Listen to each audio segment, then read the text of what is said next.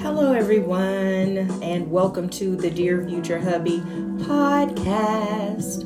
I am your host, Teresa Reese, and y'all know how we do it. I am going to read a poem from my book of poetry entitled A Strong Willed Mind Healing Scars Over Time Through My Poetry. And the poem today is entitled Finally. A privilege and an honor to finally meet you.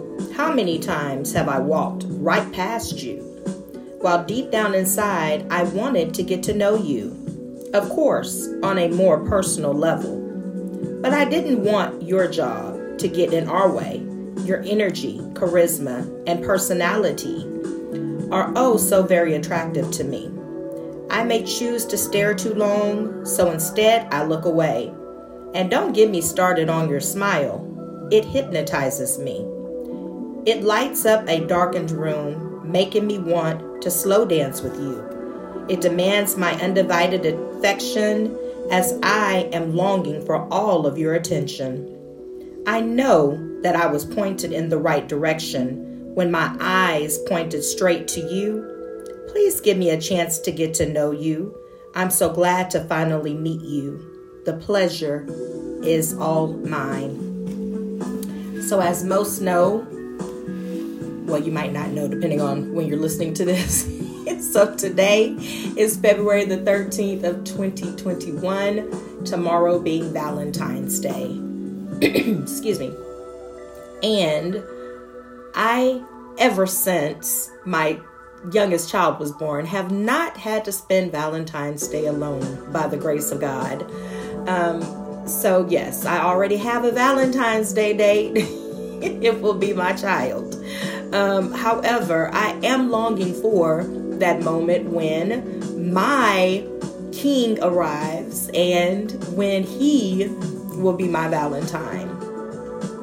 And like, I'm not anxious at all. I'm just excited about the future. And it's something about knowing and believing that one day this too shall pass and just anticipating how that would be.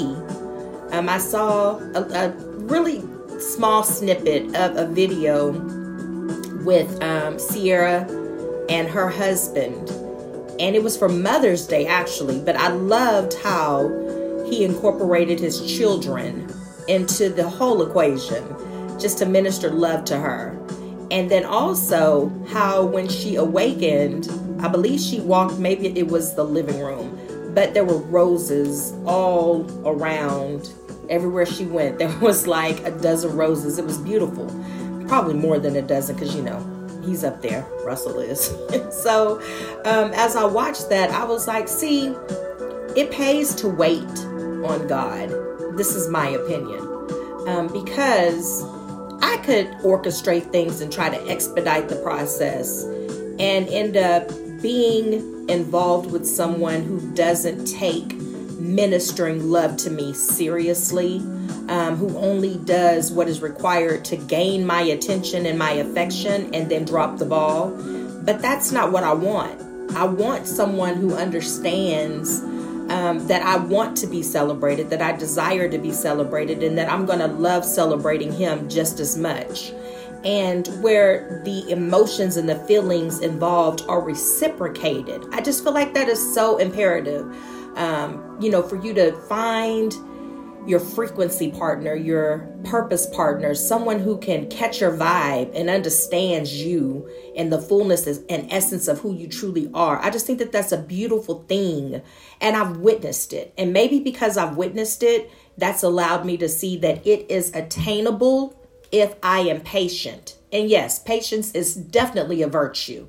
And so I do truly believe that there is a man, my true husband, that is designed specifically for me and I am designed specifically for him and that even in the course of our learning each other that it won't be hard work that we will be able to do it in a gracious way to where even the things that I may agree to disagree with because of the love that I have for him it won't seem like such a job it'll just be something that I do for the wellness of our relationship and the betterment of Him. And so that is something that I'm looking so forward to. However, I know that there is still work to be done concerning me and I'm really okay with that. Like I'm I'm loving the person that I'm becoming. I even paid attention to how I have dealt with my grieving process. And I remember there was a pastor that stated that these are certain phases that you want to see your future spouse go through. One, how they handle money, how they handle themselves when they lose money, um, whenever they have lost a loved one in their family. Um, and then it was, I think, a couple more points. I just can't remember them off base. However, um, I paid attention to how I processed the death of my grandfather and how I've um, also processed bad news. And I can see the growth in myself, not tooting my own horn, just stating facts. And so, even in the grieving process, the fact that I was able to articulate how I felt, the fact that I was able to communicate how I felt when I felt it, um, even when people were checking on me, being completely transparent at what phase I was in my mourning. Um, I believe that that is key. And I also am grateful for my coach. I actually have a coach. Her name is Savannah. Shout out to Savannah. And she is a wellness coach. However, truth be told, y'all, I really believe that she serves more of a purpose than just being my wellness coach for my weight loss. I, she has truly been instrumental in just helping me to view things in a different light. And that's probably why I'm not as caught up in people pleasing any longer, is because I'm learning through my coaching sessions that I am so important. My well being, mentally, physically, emotionally, all of that spiritually is so vital um, because it's not about me, but at the same time, I am necessary for the growth of those around me, my children especially. And so, being able to bounce off ideas and being able to process emotions and to have someone who is not judgmental but allows you to hear your voice and allows you to sort those situations out and compartmentalize those situations so that when you look at the bigger picture, you are able to heal in an effective manner.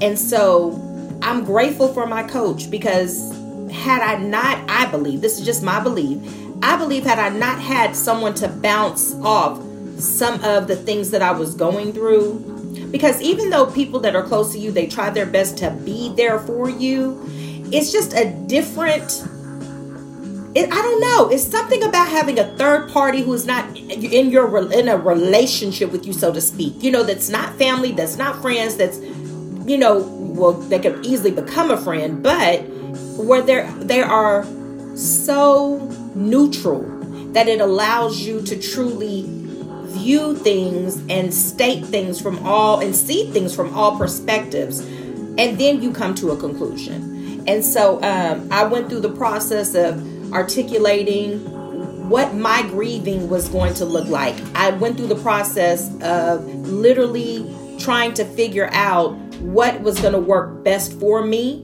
and then communicating that and then allowing her to feed it back to me to let me know what it sounded like and I found peace in that. And I'm starting to realize that that's the avenue that I want to travel. In the past, that was the road less traveled because I was not seeking peace in a lot of situations. And so drama found me every chance it got in my past. But now what I'm noticing is that in my present, that I'm constantly seeking peace. I'm constantly seeking ways to keep a peace of mind. And then playing out what it would be like if I did this or if I did that, and which one felt more at ease, which one made me feel more serene when I'm counting up the cost. And this is something that I wasn't doing previously. And so not only has it transcended from the view of, fu- of food, it has transcended into my relationships, my communication, it's certain conversations that I opt not to have um, because I know that when I'm dealing with certain people, whether it's intentionally or unintentionally, I may be vexed in the conversation. So, what I've noticed is that I will avoid certain conversations so that I can avoid being vexed in my spirit. And that that is leading down a path of peace that surpasses all understanding. And so it feels good. I even feel good knowing that tomorrow is Valentine's Day and not feeling any ways tired or any way like there's no emotion there other than I want to celebrate my child. And I'm grateful for that because in times past, whenever certain holidays would come up and you would see certain posts and people showing what they got from their loved one and showing what they received from this loved one, and you know, it make me, I can only speak for myself, feel some type of way if I were not involved in a relationship at that time. I don't feel that way anymore. I am happy. I rejoice for those who have found their purpose partners who have found the loves of their lives. I am truly happy for them and and I love to watch how men love their wives and I love to watch how wives love their husbands because I'm taking notes, honey. I'm taking notes. And so although I'm still going to operate in my authentic self, I can learn a lot from the veterans. And so I'm constantly aware, constantly watching what can I learn from you? How is it that you minister? Oh, y'all keep going on dates. I love it. Oh my, okay, like my aunt and my uncle, for example, they go on dates. They have Friday nights that they go on dates. And so I think that's adorable. And even though COVID 19 has hit, that just makes you become more creative in your dating. And so um I admire stuff like that. I have a real dear friend, Stephanie and her husband. Um, they go on trips, and I'm talking about they have traveled the world um, in the course of their marriage. And I just love that. I love to watch certain relationships blossom. I love to watch how the husbands minister to the wives and how the wives minister to the husbands and how the I have watched the two become one. And it's just a beautiful thing to see because when I see my one of my best friends when i see her i see her husband. When i see him i see her. Same with my aunt and my uncle. When i see him i see her. And when i see her i see him. And i just think that that's a beautiful thing. I feel like that's what whenever you become one and whenever you enter into a union i feel like that is what it should look like. And i don't know. I'm just encouraged by it. So i'm excited about what my future holds in my singleness I'm excited about the journey that I'm taking. And I'm excited about finding my own voice, making my own choices that give me peace. So, this is going to conclude my podcast on today. but before I end it, I wanted to read a letter to my future hubby. And it is dated February the 13th of 2021. And it reads Dear future hubby, no matter the outcome, I trust the process. So I wanted to take a moment to speak life into your life. You, my king, are worth the wait. You are beautifully and uniquely designed by God just for me. There is no comparison of you to my past. When God breathed into your lungs and gave you life, He smiled. Your journey thus far has not been in vain. You will be the sunrise in my sunsets. You will be the one, you will be one of the main reasons why I smile. Just because. You were born to win. You are more than enough. You.